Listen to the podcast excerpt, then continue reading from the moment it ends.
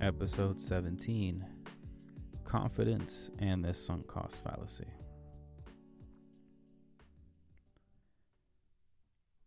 I've decided to talk about these two things today just because I've been looking back on my life and seeing patterns. I was told that I need to look back on the patterns that have happened within my life, understand why they have happened, pinpoint the triggers of each thing, and fix them if I deem necessary in order to change the things that I don't like in order to progress and move forward on with life.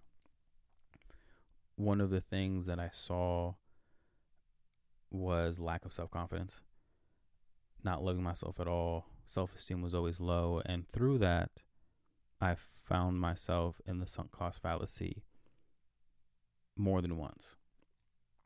I also feel like a lot of people, especially within this generation, fall within the sunk cost fallacy. So I want to just talk about that. So in this episode, you're going to hear my experiences really from early life up until current to see where that confidence where that confidence or lack of comes from and hopefully I can learn through speaking it out loud how I can fix it moving forward.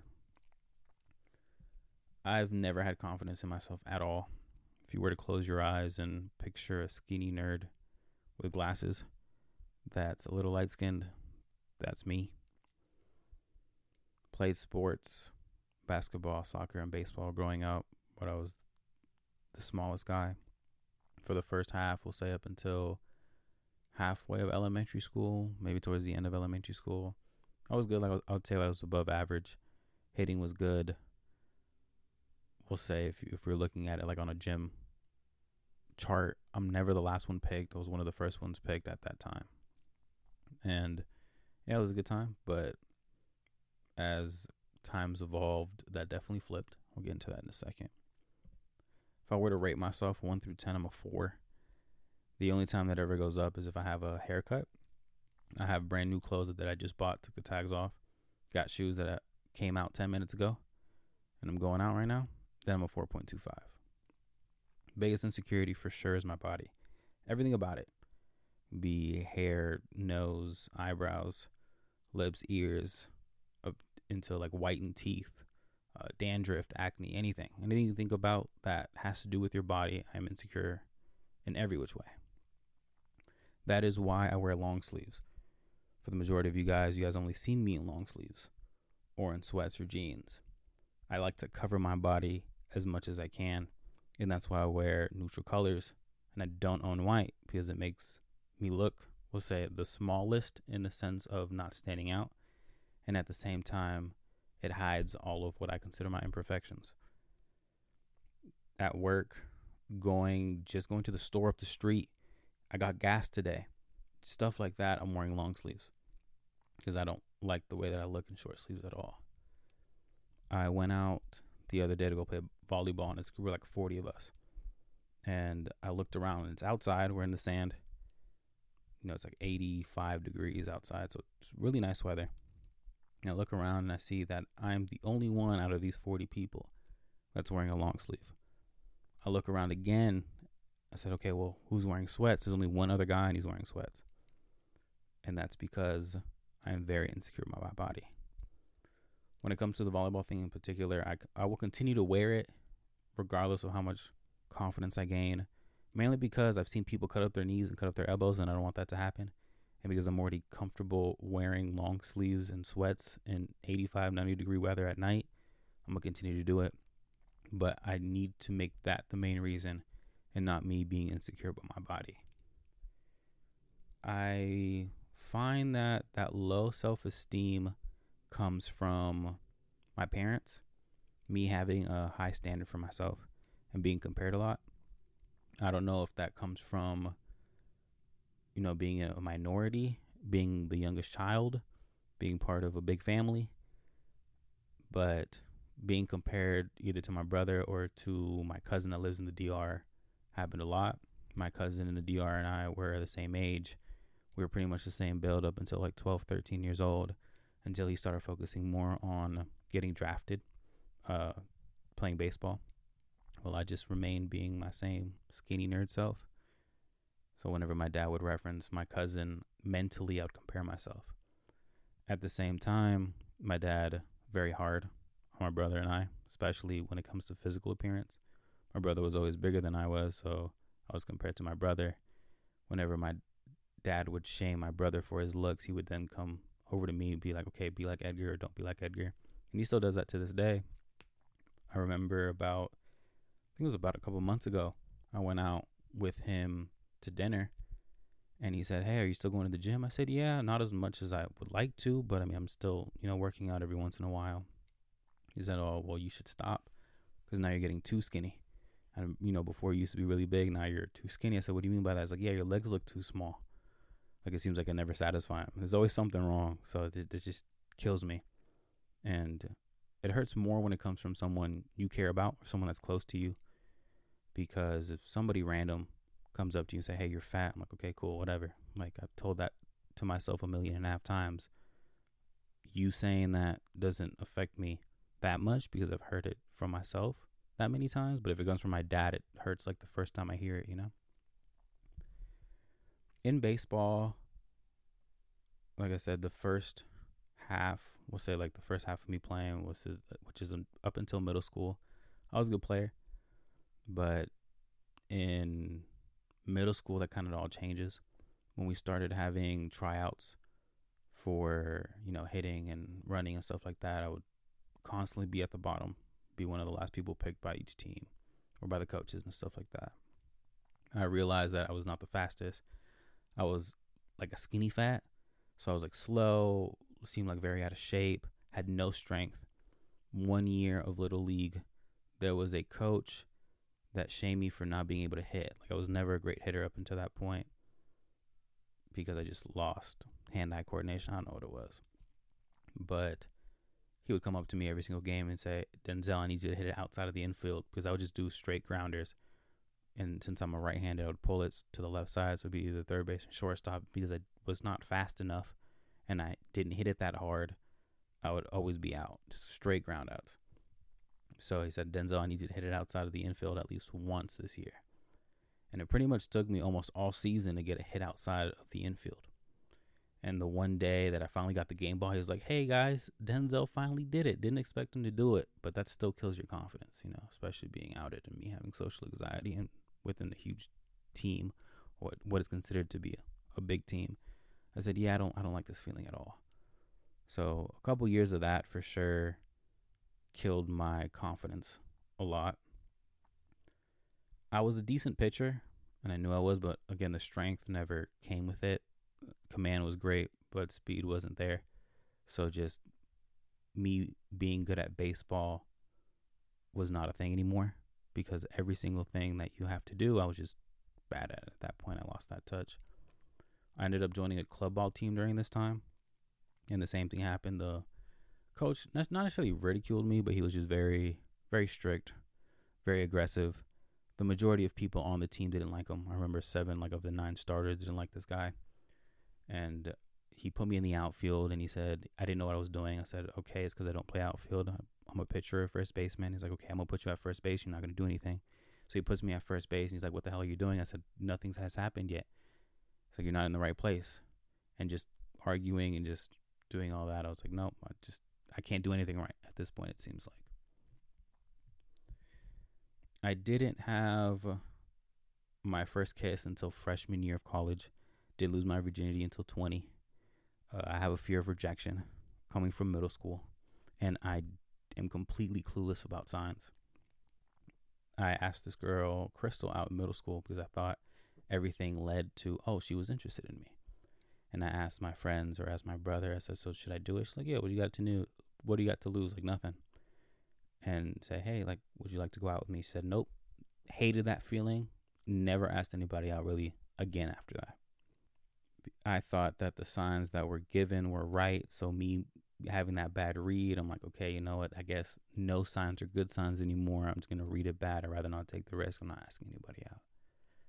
I don't know if like clueless about signs is a thing, like a guy thing because I was scrolling on TikTok the other day and on a page it talks about how there's a lot of guys that don't like to take signs because we get confused on if it's them being nice or them actually flirting.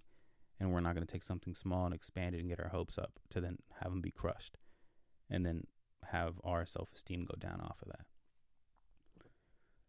Moving on to high school, there was this uh, girl, her name was Sarah. Ended up becoming good friends with her and hung out with her all the time. And the first time I ever went to her house, she invited me over for a movie. And she says, as we're walking in, she says, Hey, my parents think that every guy that I bring over to my house I end up fucking, which is pretty much true. I hear this, don't think anything of it. We just go downstairs, or like we stay downstairs into the like the little living room area where the TV is at. We watch Sharkboy Lava Girl with the pizza that I brought over, and call it a day. That's literally all we did. Just sat there and watched this movie. At the end of the year, she put in the quote of the yearbook in all caps said, Stop looking over my shoulder. I read that, didn't think anything of it because I don't have any confidence to pursue anything that's given, even if it's obvious. And to this day, I feel like I'm still that way. Another thing that also brought down my confidence during high school was any small sign that I thought was good. Like you see in my head, even though I didn't pursue it and I was going to pursue it, I was just completely wrong. Like I made the wrong read. So a decent amount of people went after me or got friendly with me just to get with other people in the group, which is where I define myself as the duff of the group. The duff, for you guys who don't know, is dumb, ugly, fat friend. So for me, I thought I was dumb, I thought I was ugly, and I thought I was fat. So if I'm thinking all these three in my head all the time, then obviously I'm classified as the duff of the group. Even though there might be a bigger person or that who I believe I was quote unquote better than at the time. I don't know if there's a better way of saying that. But at the end, I still thought I was the duff of the group. Everyone, or a lot of girls, used me to get to other people within the group because I was very friendly. So I kept being quiet and passive just to see if anybody was interested in me.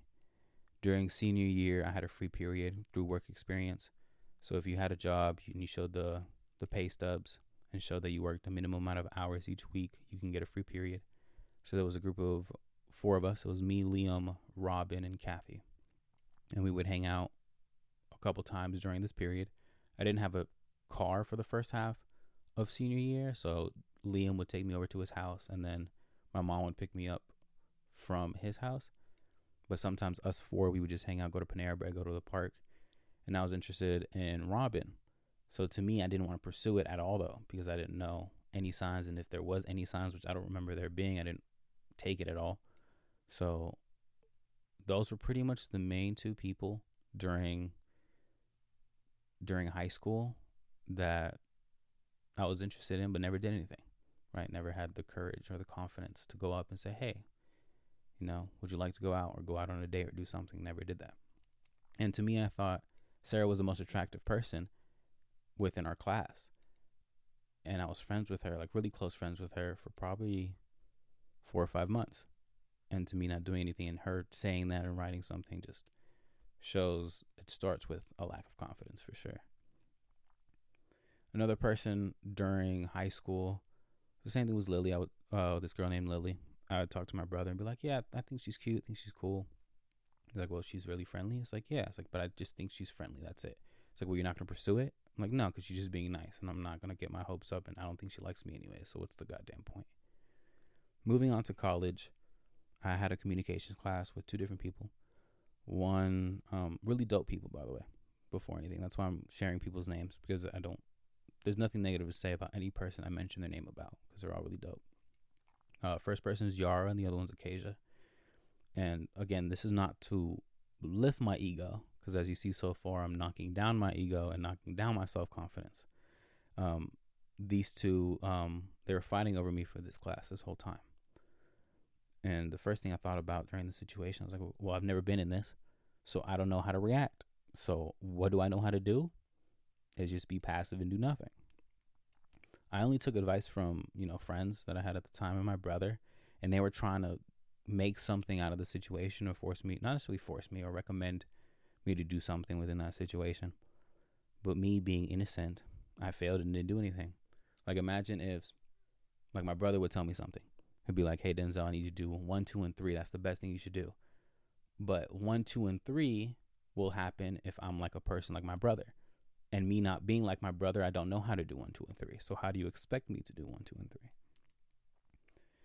Within this time, Yara also told me that they had like a girl conversation within that communications class. And she said that multiple people, not just, you know, Kasia and Yara, were interested in me. They thought they were attractive and they wanted to pursue it. And I said, cool. Okay. What do you want me to do with this information? She just looks at me. I was like, are you stupid? I said, yeah. Like, I mean, I'm not going to do anything. Like, I'm just going to still be here, sit passive because I still feel like I'm very unattractive. I'm not doing, you know, I'm not going to do anything. What's the goddamn point? No confidence of even going up to somebody and say, hey, can I get your number? I'm not going to do that, regardless of who it is in the class. One of them was like an older person. God, what am I, 18, 19 at this point? And she was like 30. She, and she like straight up says, like, yo, like, what the hell's happening? Like, let's go out on a date or something. I said, no, I'm good. And even that, like I just didn't want to do anything. Acacia said that uh, it's surprising that I never did anything before. Like at this point, I still haven't had my first kiss. And she said it wasn't because of me. I said, of course it's because of me. Like, what do you mean? Like the reason I haven't done anything to this point is definitely because of me. She's like, well, not physically at all. Maybe because your actions are stupid, but physically you're attractive. I said, no, there's no way. Never been, never will be just kept shutting myself down. Every opportunity that someone gave me a compliment, I didn't know how to take it. Just shot it down, kept being negative, kept being passive, kept doing nothing. And kept being insecure about my body through comparisons, through seeing how small and tiny I was. This is actually a good point to put in is during this time was when I was like, okay, cool, let me start building my confidence through the gym. So I ended up finding one a trainer and at this point i remember the very first training session i couldn't even squat my own body weight. I couldn't bench press just the bar. Like it was a struggle just to get like three reps up. Uh, the trainer well my old trainer still one of my good friends adam he told me i had a salsa dip chest because instead of you know your chest looking the way it's supposed to it looked like it went into my body. Like i could eat salsa because it was shaped like a bowl. Like that's how weak I was. And he said I was painfully thin. Obviously, he told me all this after I started getting a little bit more muscle during that time. But he said, Yeah, you were painfully thin. So, on top of me not having confidence in myself, and then him saying that obviously after I have gained strength, like that to me is the view that I see, if that makes sense. And on top of that, to this day, I still see that person in the mirror when I look at myself in the mirror, I'm looking at that skinny kid from before that couldn't rep that, that was super innocent, that was super passive. A lot of guys that I talked to during volleyball the same way. Remember I was talking to a homie and he said, Yeah, like I still see myself as I was two, three years ago, even though like I'm more fit now in the mirror. And sometimes that just gets to you sometimes. And to me, that gets to me more than it should, right? Let's move on to my first relationship, right? If I'm so passive, how does this happen? How do I get into a relationship? Well, I met her through a family friend, through a board game day, and it was a group, say about six, seven of us. And with my brother, we go play board games, fun time. We go home. My brother and I start talking. I was like, "Hey, you saw Esmeralda, right?" It's like, "Yeah." It's like, "What do you think?" I'm like, "Oh, I think she's attractive." It's like, "Okay, well, do you are you gonna pursue it? Something that you don't do?" I said, "No, not at all." Like obviously, if I'm thinking she's super attractive, she's out of my league. Like why would she go for somebody that's a 4 if I believe she's a 10? So through hanging out with that group, um, I ended up realizing that she had a crush on me. Like the group would force us to go do stuff together.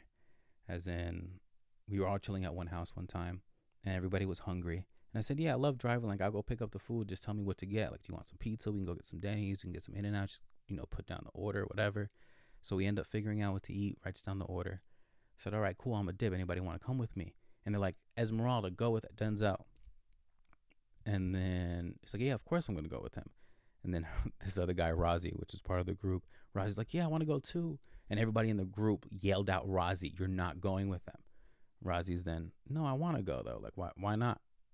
And then this group is like, Do you not understand what's happening? Let them go alone. and me hearing this, obviously, like it takes me a second to understand what's being done. But after this happening a couple times, I'm like, okay, I, I think I'm starting to get what's happening here. And then she also was the one that forced it, like the first date, which said, hey, like you like the zero degrees, right? Like you went there last week for the grand opening. I said, yeah. Okay, cool. We should go. We should go sometime. And I said, okay, sure. Why not? And that's where that started. Within that relationship, I was still insecure about my body for sure. I thought I was inferior to her in every which way through body and experience. So she's been in one relationship prior to that one, and that was my first one. So to me, I'm like, okay, since you know about this, I'm gonna let you take charge and be more passive and learn from you. The other thing was she would get DM'd, or every guy that would talk to her would try to get at her. Me already being insecure about my body, with guys going on top of her, or not on top of her, pause, with guys pursuing her, like made me even more insecure, which ended up being one of the main issues within the relationship. We ended up breaking up a million and a half times though, for different reasons and for different ways. You know, we both had our faults. We were both toxic, right? I said things that I shouldn't have, and she did too many things that she shouldn't have. But I kept going back, which is where the sunk cost fallacy comes in. So the sunk cost fallacy is defined as the phenomenon whereby a person is reluctant to abandon a strategy or course of action because they have invested heavily in it, even when it's clear that the abandonment would be more beneficial. It's used in financial terms and also in relationship terms. So, in relationship terms, let's say you've been dating somebody for two years, and at this point, you think it's better to put a band aid on the situation or try to resolve the issues or red flags rather than trying to find somebody new and relearning your tendencies and going through that two year process again. Right? I saw this thing on socials the other day about a girl talking about how the feeling you get of was it like her boyfriend coming home with her exact in and out order because they've known each other for so long rather than getting to know somebody new and them asking, "Oh, what are your favorite fast food places? Oh, what are your favorite orders from those fast food place fast food places?" and learning that whole structure again us being people of habit, we just like to be in our routine sometimes. And when that person becomes very involved within that routine, it's hard to break off of that. So we end up going back to our exes and going back into relationships, even though we know that it's not the smartest thing to do. Like uh, Esmeralda, she keyed my car, and everybody knows her. At least everyone close to me knows her as the person that keyed my car. And I still went back to her after that through different reasons because I'm just like, okay, you know, it was a mistake. You admitted to it, all this other stuff. And again, went back and forth a lot. I definitely came back a lot because of that lack of confidence within my physical self. Right. I didn't think I would find somebody as attractive as her. I'm like, okay, so if I'm a four and I consider her to be a 10, there ain't no way in my lifetime I'm to find another 10. So this is the opportunity for me to keep this. Right. And I would go back for that reason. Her, she would get out of it and come back. And she said, Oh, well, any other person I was talking to during the times that we were apart, they didn't treat me the same. They didn't, you know, devote as much time or weren't as nice. And so, because of both of those things, we kept coming back into this relationship the way we get, ended up splitting up permanently um, was through my brother. At least that's what helped me. I'm not saying he was the reason that we split, but I'm saying like the reason that I finally moved on from that was for my brother. At least we'll call it part one of it because we'll get into part two in a second. My brother showed me this thing called the flipping page method, which is when you're in a relationship you look at all the positives. Obviously, you want it to go well. Whenever there is an issue, you refer back to the positive sides. Like, look, like we've gone, we've gone through this before. We've resulted in good things, all this other stuff. Like, we should just be positive. So you look at the positive side of the page, like their smile, their beauty, how much they make you laugh, unconditional love, stuff like that. When you decide to move on, because there's too many red flags on the back of the page, because whenever you read anything, it's front and back, right? But during the relationship, you try to keep it on the front. Um, but again, when you try to end the relationship, you flip the page to the backside. And on the backside is all the negatives, the reasons that you left. Is like, okay, well, this, this person's too codependent, or they did something spe- specifically that cannot be forgotten, whether it's cheating, or in my case, it should have been keying my car, something like that. And you try to keep it on that side of the page. Once you start trying to flip it back over, like when they try to come back, you try to flip it back over because you start saying, "Oh, it was so nice. It was this. I was in a routine. I was happy. Had good laughs. Even though you know she made me cry a lot, she still made me happy. All this other stuff." Then you flip the page back over and you forget about all the red flags and all the negatives of why you left the first place. But what ends up happening is those red flags and those negative things still remain that we overlook for a short period of time until you realize that those things are red flags and you leave for that specific reason it did take me a few times, or more than a few times, to keep that page flipped. As in, like the, when she came back, I kept the negative side of the piece of paper up and say, no, these are too many negatives that I and too many red flags and too many deal breakers that I can't deal with it. After that, that's when I met Bree, which is the person that I referenced within this podcast, right? And with her, it was the same thing. I think she was also caught caught within the sunk cost fallacy because she was going through her own thing and she went back to a person that cheated on her multiple times. Right? To each their own, each person has their story, but I believe she falls into that category for sure. Well, Esmeralda part two now. I was living with Jeff, my roommate at the time. We were talking about relationships in our past lives. And he says, Well, do you ever think about hitting her up or has she hit you up? I said, Yeah, sometimes, obviously, but I'm, I'm still looking at the negative side of this page and she hasn't really reached out A few days later, she reaches out and says, "Hey, are you doing okay? Like, I had something come up and it was negative. I just want to make sure you're doing all right. Like, your health is okay." I said, "Yeah, like it's all good. Thank you for like reaching out. Are you doing okay?" Says, "Yeah, I'm doing good. Thanks for replying." A couple days later, I'm on this website. It's the first time I was ever on this website. It was recommended um, by somebody. I think it was to audio equipment because I was looking for stuff for my car. And I'm clicking to the search bar and you know when you click on the search bar, it shows your recently searched. So if I this is an audio site, it would look up like aux cable or head unit or 50 millimeter driver or something like that. I um, clicked into the search bar, and the only thing that comes up is Esmeralda's name, like her full name, typed out. I say, okay, so Jeff's talked to me about this. This thing happens on this website, and she reaches out. It's a sign, you know. Like got into my field, started over thinking this whole situation, and I hit her back up. And from there, we started talking again. Through this, my brother stopped being my brother because we ended up getting into like this huge fight, which is probably described for another day. But we ended up getting into this huge fight, and in the end, I was talking to her for about a month, month and a half, and it didn't work out. The thing with Esmeralda specifically, it's hard to get her out of my like family structure. Dominicans are kind of close within the Las Vegas space.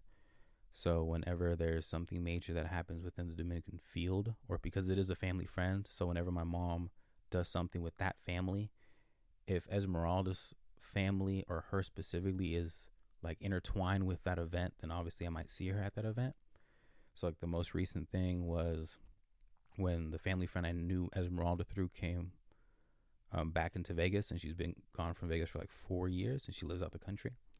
So I saw her at the event that she threw and we started talking again, but not romantically at all, just as friends. And we've done that a couple times. It's in like she hit me up or I would hit her up just to be friends. But I realized that in order for me to stay on this negative side, it's better not to be friends. Because what ends up happening if I'm friends with her, then I can rewrite new things on the front side of that page. And if she decides to do the same thing on her end, like rewrite new things on the front side of her page, because we're now new people, we're different people with new things, learn from our mistakes, you never know what might happen, right? So without ruining that, and also there's other things on top of that, which is why I wouldn't be her friend because I still see her as the old self and all these other mistakes and all this other stuff that we've had conversations about. It's like, yeah, I don't want to be your friend.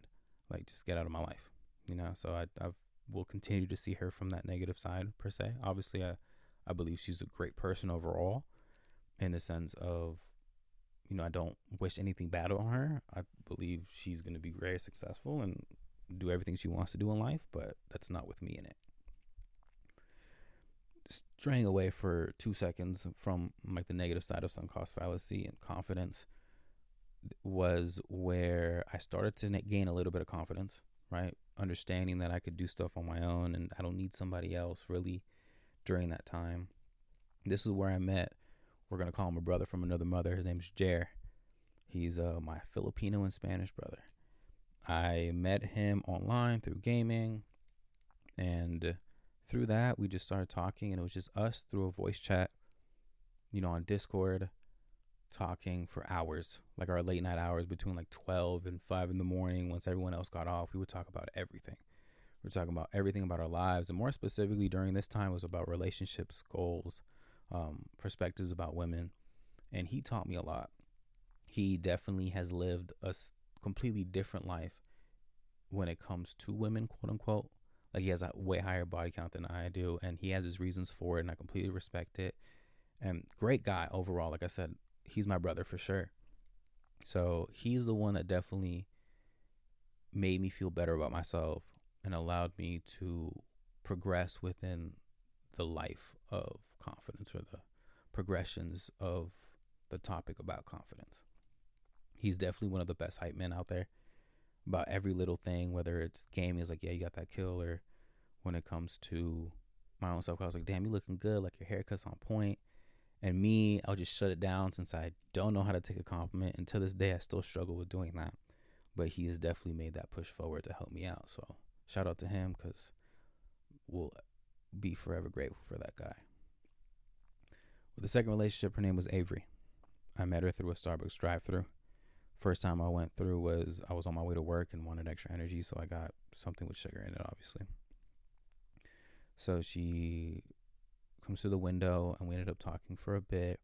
And right after she gives me the drink, she's like, "Oh, like this is my schedule for this week. Whenever you come through, I'll give you a free drink." Week passes by and I go through the drive-through. I ask for her specifically not to get a free drink because I, I don't like that feeling. Separate separate topic real quick, but I don't like going to a place where I know somebody just gets something free. I prefer to pay for it and then ask for the person because then it just feels like I'm using them and I don't I hate that feeling even though it's never the intent.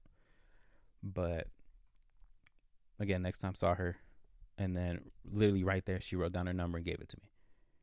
And she gave me something to grab on. That's what um me being very passive and I wait to see an opportunity or a sign or whatever, even though I hate or can't read signs, that was very clear.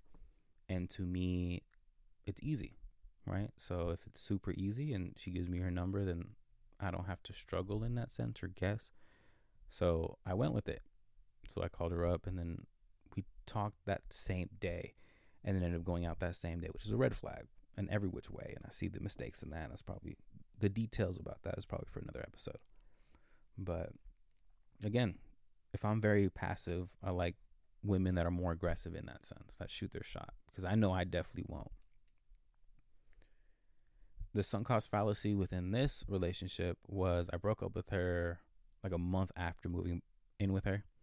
And I said, yo, this isn't working out. You got to leave. And throughout that whole struggle of living with the person that you're not with, you're going to fall back into that relationship a lot, right? It's like, oh, I don't want anything to do with you. Living in a one bedroom apartment. After a week, you're like, okay, cool. Like, we can try to make something out. So just being in that shared space allowed that to go on a lot where I would break up, be like, yo, no, I need you to get out of here like tomorrow. And then the next day comes and she obviously wouldn't leave because she didn't have anywhere to go. And then a week passes. I'm like, okay, I guess we can figure this thing out. But on top of that, there was manipulation and stuff like that. So I think the baseline of me obviously starting a relationship with her was through low confidence because if I didn't do certain things due to the base of that confidence, that never would have happened. But obviously, the other mistakes that were made within that process are within myself and not through confidence. Moving on um, a little bit more, my confidence really went to an all time low was right after that. So Avery was a bigger person. We and us moving out together, I didn't really cook at all. Knew how to cook basic stuff, if even, and I didn't like to cook that much because I was very lazy and she would eat out all the time. So then I would eat out with her, and she rarely cooked, and if she did cook, it would be pasta or something high in carbs or high in calorie count. So I went from me being a twig with the struggle of gaining muscle and weight at like 150, 160, all the way up to 210 was my heaviest. And I remember looking at myself in the mirror and saying, I genuinely do not like my body. Like throughout the years, I never really liked myself, but I never looked at myself in the mirror and told myself that was the first time ever. I said, I have to do something, I have to change something about this. Definitely went down because at that point I went to a family trip, like a family reunion in Dominican Republic.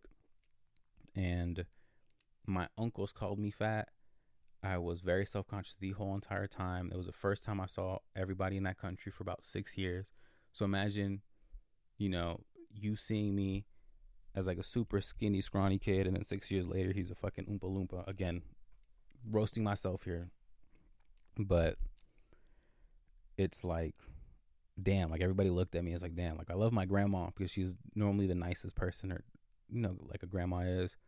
She said, "Wow, you're so big." I was like, "Yeah, like I gotta lose some weight. It's like, no, no, no. Like you grew up a lot. That's good. It's like that means you're eating. So now go eat some more because I have food on the table. I'm like, all right, okay, but I won't eat that much. She's like, no, don't worry about that. You'll you'll fix whatever you think you need to fix in the end. And while I'm at this resort with the in this family reunion, I'm talking to one of my uncles, not the one that called me fat, different uncle because I got like 20 of them, but this one uncle. And I told him, I was like, yeah, I'm about to lose like 40 pounds. Because at this point, when I'm at DR, I'm like 200 pounds. And he said, I don't think you have to lose all that weight. But, you know, if you want to fix something, obviously you're to have to build muscle and starts giving me like life advice and stuff that ended up happening. And well, that ended up changing my life for the better for sure. Funny thing was, I told him to lo- I was going to lose 40 pounds and did it by the end of the year. So, you know, yay me. Coming back obviously broke up with Avery, so moved back with my mom, started focusing more on my health. I was right where I started Target. So everything really changed in order for me to focus on exercising and having that be number one on my list every single day. The other main person that has helped me throughout all this is my spiritual counselor, Ariana.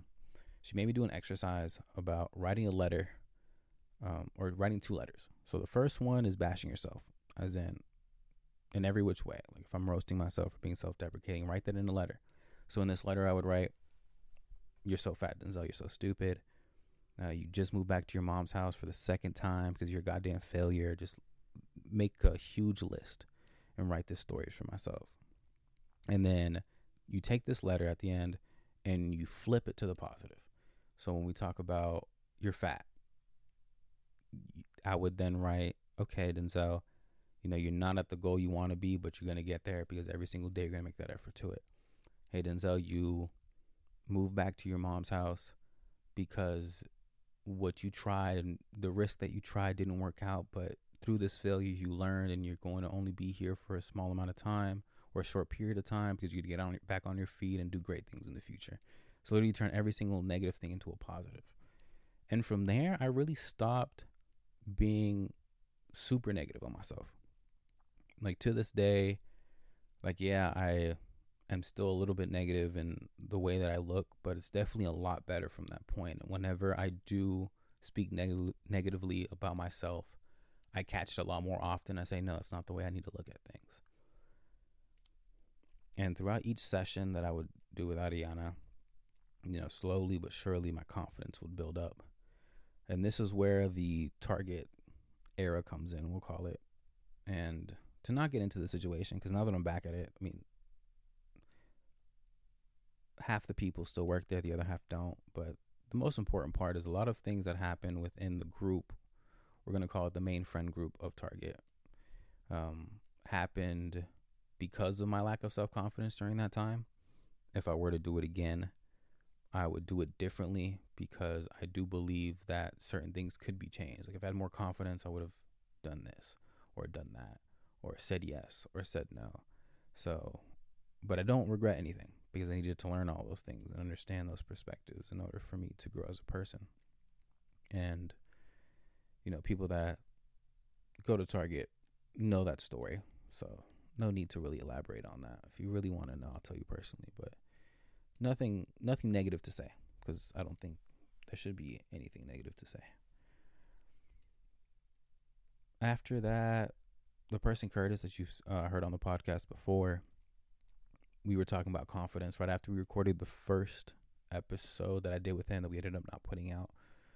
We were talking outside and we were talking about confidence. Like, okay, so what you got going right now? You talking to anybody? I said, no, don't have confidence in myself. Like, what are you talking about? It's like, I mean, you're you're an attractive man. Like, you why don't you get out there? It's like, no. And he said, I'm actually surprised that somebody like you is, saying something like that. And we started talking about different ways of me gaining confidence. And obviously, I said through my body, I'm going to work out. Once I get to this level of body type, I'm going to feel happy. And then he really hit me like right in my soul when he said, I think it's something else though. Like, because by the time you get to that point, it's not going to just go away. I think it's something else that you have to pinpoint in order to get over this confidence thing. And to this day, I'm still trying to iron that out, trying to see if it's something other than just that and more on self acceptance and things along that nature. On TikTok, there's a page. It's called I think it's called the Lifting Society. I'll look it up a little later, but the Lifting Society it shows stories of different influencers or random people at the gym and why they started, how long they've been in it, and why they continue. What's their motivation? And there's an influencer. Again, forgot his name. And he says, "Yeah, I've been lifting for six, seven years. He's super built, super jacked." And he said that he was bullied a lot um, back in the day, and when he builds muscle, it also you know gains the confidence because of that's where he found his original motivation. So he continues to go to the gym because he's not just building muscle look good, but because that to him is part of his confidence. And then there's another influencer that's Sarah that has been lifting like 15, 16 months and it was the same thing. Like she just got out of a breakup and she started to hit the gym and that was a huge confidence booster. She gained like 30 pounds within those 16 months, mainly of pure muscle. And she's super happy and has a completely different perspective on the world. So to me, I'm trying to see that happen when I get to the point that I want to. Right? I have like a three month goal because I have a wedding to go to in September. So to me, that's really like a true test of me trying to be happy more within my own self, physically for sure, and allowing the other things that I really can't change, or things that I guess get to me a lot and not let them get to me that much. As in, like my teeth, I was always roasted about having really yellow teeth, so I started to whiten them, and I did like a, I did the whitening in the office, and now I have whitening trays at home that I would do weekly. But to me, I'm like, I'm doing too much. My teeth are getting super sensitive. Like, I don't need to be on top of this all the damn time. To me, it's just like a self thing. Like, I think the reason I want to try to get them this white is because I feel very insecure about it. But I should stop doing that because you know, no one really cares. And I think I look fine currently with the shade level that I have with my teeth. Right? I can I don't need to do them every week. I can do them every other week. I can do them once a month. That way my teeth aren't that sensitive and going down that rabbit hole. Right? Going back a little bit more to the sunk cost fallacy point, I think many people fall into that because you know, they end up becoming very codependent. People that are afraid to be alone, that don't know how to live with themselves in that which way. I've learned that I love my time alone, right? Once I stop bashing myself in private, I'll be okay, really. But being able to go to the movies or go to a restaurant, the Venetian, or I'm about to go out and probably get sushi later tonight, along with some ice cream, alone and have fun with that, I'm cool, right? I don't need anybody else. So then I don't find myself um, going back to anybody because I know I don't need them, right? And once I unlock that you know, full confidence within myself and self love, then you know I'll be untouchable to a point where I want to be, in a good way. Obviously, not not in a bad god complex. The people there are a lot of people around me that I still think are in that, you know, sunk cost fallacy mode, whether it's my best friend or my brother or, you know, we'll, we'll call her a friend, but I believe is a genuinely good person. Cam, people from Target, and you know, this whole generation really falls into that. I see a lot of things on TikTok where it says people are either in a relationship or too caught up on their ex or too damaged to get into a relationship because of their ex. So it's like a combination of all of those creates this now hookup culture, which is insane. Right. Going back on that long sleeve point, I started to make conscious decisions, like I forcing myself to not wear long sleeve when I go out. Went to the gym the other day, trying to find a long sleeve for me to wear. I'm like, I'm going to the gym. It's like gonna be one in the morning. There might be one person, two people in this gym that I go to now, and I know they're not gonna be looking me at me because this gym's really dope. Why the hell should I wear a long sleeve? So I was like, okay, cool. Just put a black t-shirt on and left. And now I'm finding myself not wearing long sleeve at least at the gym. So at least I found a, an avenue to start that process. Today I went to go get gas at Costco and I was about to throw a long sleeve on. I said, you know what? I'm just gonna go literally get out my car for three seconds don't really care. So let me put on a short sleeve on, right? I don't know if it's gonna be the same when I go to the gym tonight or go out to eat or go to go get some ice cream, but I mean at least I'm starting that process because it's better to start from somewhere, right? To the point where I'll evolve to where I don't need long sleeves in my life 24 7 as much as I do now. Going back to the very main point of this is I see the patterns in my life, and this being one of them that I need to definitely start on because a lot of stuff that's happened in my life, I allow stuff to happen, whether I don't say no or allow people to run over me in certain different ways really the baseline of it is confidence. So I think a lot of those patterns where a lot of negative comes from, um, if I fix this, then the foundation, you know, becomes solid. And then I will start ironing out the rest of the details throughout each action and situation as they progress. So I do have that three month goal since I'm going to uh, DR, but I definitely have a six month goal more on the fitness and of other things that I plan on expressing more in the next life update episode. Don't know if that'll be the next episode or if I have somebody on, but whatever the case may be. Thank you guys very much for listening. I appreciate it as always. This uh, podcast definitely makes me build a little bit more confidence in that sense because I have a medium to throw this out and make myself not seem like I'm fully crazy, even though I feel like I'm crazy hundred percent of the time. when you uh when you hear this, you're like, really, Denzel? Really, really? That's you? Really? And uh, another thing that makes me build confidence is being able to laugh at myself when I do something embarrassing or dumb that normally I would have social anxiety on. I just laugh it off. Like if I trip and fall somewhere, I just start laughing. I was like, "You fucking dumbass Denzel! Why the hell are you tripping? You tripped in on air. Like, come on now!" And I just die of laughter for no reason, which is also um one of the reasons I love the gym. Um, one of the things that I remember there was one guy right in front of the mirror, right in front of the dumbbells when I worked at worked out at EOS. He was just dancing, and just seeing him dance made me smile. So now I try to have that happiness every single time I go into the gym, which then builds confidence. Because if I'm having fun, if I'm if I'm happy, right, you know that confidence is gonna keep building.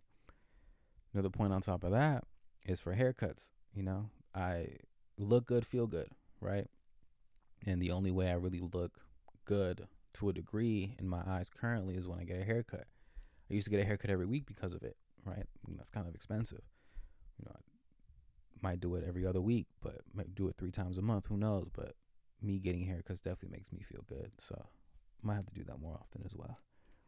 Again, thanks for hearing my rants and my bullshittery, we'll call it. And hopefully, you know, it was enjoyable to hear.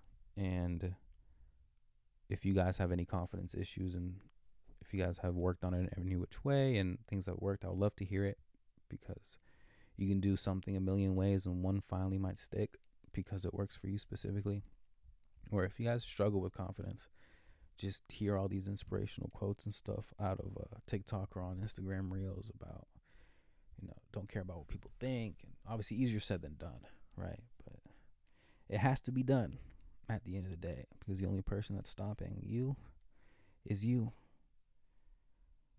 Take it easy. Have a great morning, afternoon, or evening, wherever you're at. Bye.